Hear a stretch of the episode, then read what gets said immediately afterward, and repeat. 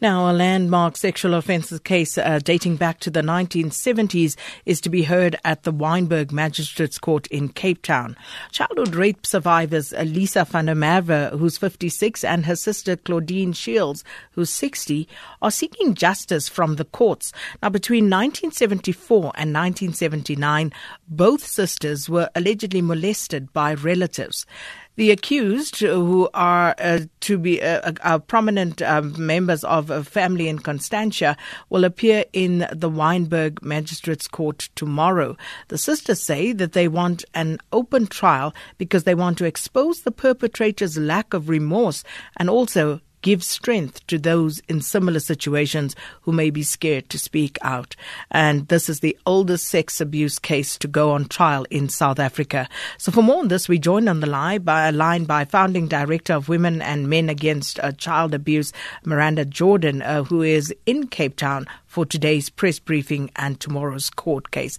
Miranda, thanks so much for your time this afternoon.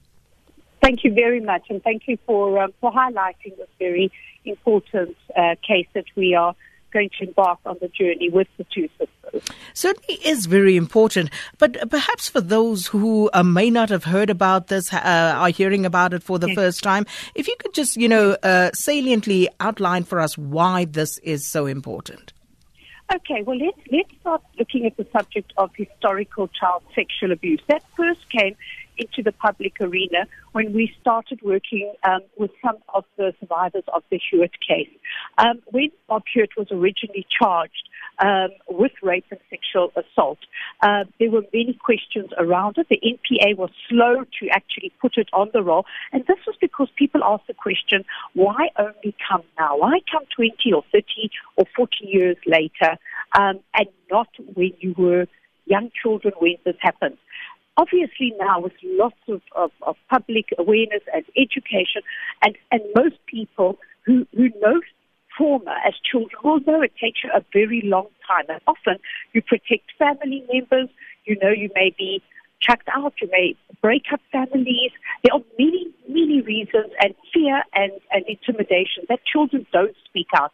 So we, that was a big hurdle, getting the public to understand historical abuse. Obviously, with the with the win, the historical win of the Hewitt case, we then saw a new challenge coming up with the Sidney Frankel case, and, and the eight members who then said we also want to charge um, him, but we can't. It's a, there's a nolle prosequi because it's more than 20 years old on sexual offences. So we must remember when the, regarding the crime of rape, you can come at any stage whether the rape happened 50, 60, or 30 years ago, you can still prosecute. What you could not prosecute until last year is that you could not prosecute sexual offences. That is anything that was pre 2007 um, in law labeled as indecent assault. So what is really groundbreaking is that since that uh, it was it was um, overturned by the Constitutional Court and said that was unconstitutional children who had been sexually abused against could not bring a case after 20 years and that they should be, as rape uh, survivors are. This will be the first case to test this new, um, as, we are now, that we have allowed it. It has been, uh, there is no statute of limitation on sexual offences, and that this will be the first case after the the um, constitutional win uh, for child victims of sexual abuse, and, and it is one of the, the longest. We are looking at over 40 years since the crimes were committed. They were committed within the family. These are the hardest crimes uh, when it comes to sexual abuse for, for family members to come forward and, and talk about. So we are we are we applaud the two the two sisters and um, we know a lot of people are watching this case. We've had um, they've had huge encouragement uh, from members of the public um, as an organisation as Women and Men Against Child Abuse. Um, you know, it's a road that we have travelled, and we want we want more and more people to know that you know that you will, you can get justice. Not all will result in convictions, maybe not even will result in long sentences, but the fact is you will be heard and they will have to account crimes they committed against your children. And, and as you say, Miranda, very brave of the two sisters to step up and uh, bring this to the fore. Um, had they tried to bring this to court previously? And, and, and what are some of the challenges that they've had to deal with?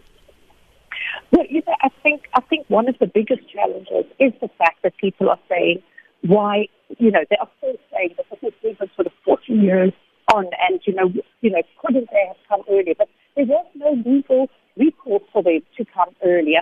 So, you know, to travel this road, they needed to know that there was a possibility. So they were watching the Frankel case very carefully to know that, you know, the minute that that was, uh, um, it had been regarded as unconstitutional, the statute of limitations. Obviously, then, you know, we had to see that there was, uh, it, it, had, it had gone through Parliament and that now, you know, there was a possibility and that the NPA would accept um, their case and put it on the roll. So we're, we're very encouraged to see where, where, where this is going to go. It's, it's a tough, long road. The sisters are incredibly brave and they have a difficult uh, time of, you know, reconciling with each other. Um, uh, afterwards, um, just traveling a very hard emotional road. It's beautiful to watch them together, um, knowing that they will at last have some, some kind of peace. And, and people who did this, who did this regularly to them, and said they were having a little bit of fun, um, are now going to be held accountable. Miranda, the, the quality on the line is deteriorating, but I just wanted to ask you one last question. Um, uh, these uh, crimes were allegedly perpetrated by family members. How many family members will be going on trial? two, two male family members um, that were related through a marriage. So they are, they are not, uh, they, are, they are, they are two family members who were in their 20s when the young girls were uh, 11 and 15. Miranda, we'll leave it there. Thank you so much. And we certainly will be following uh, these proceedings. Miranda Jordan, uh, who is uh, the founding director of Women and Men Against Child Abuse, and she's in Cape Town. Uh, there's a press briefing taking place today, and tomorrow this historic court case gets underway.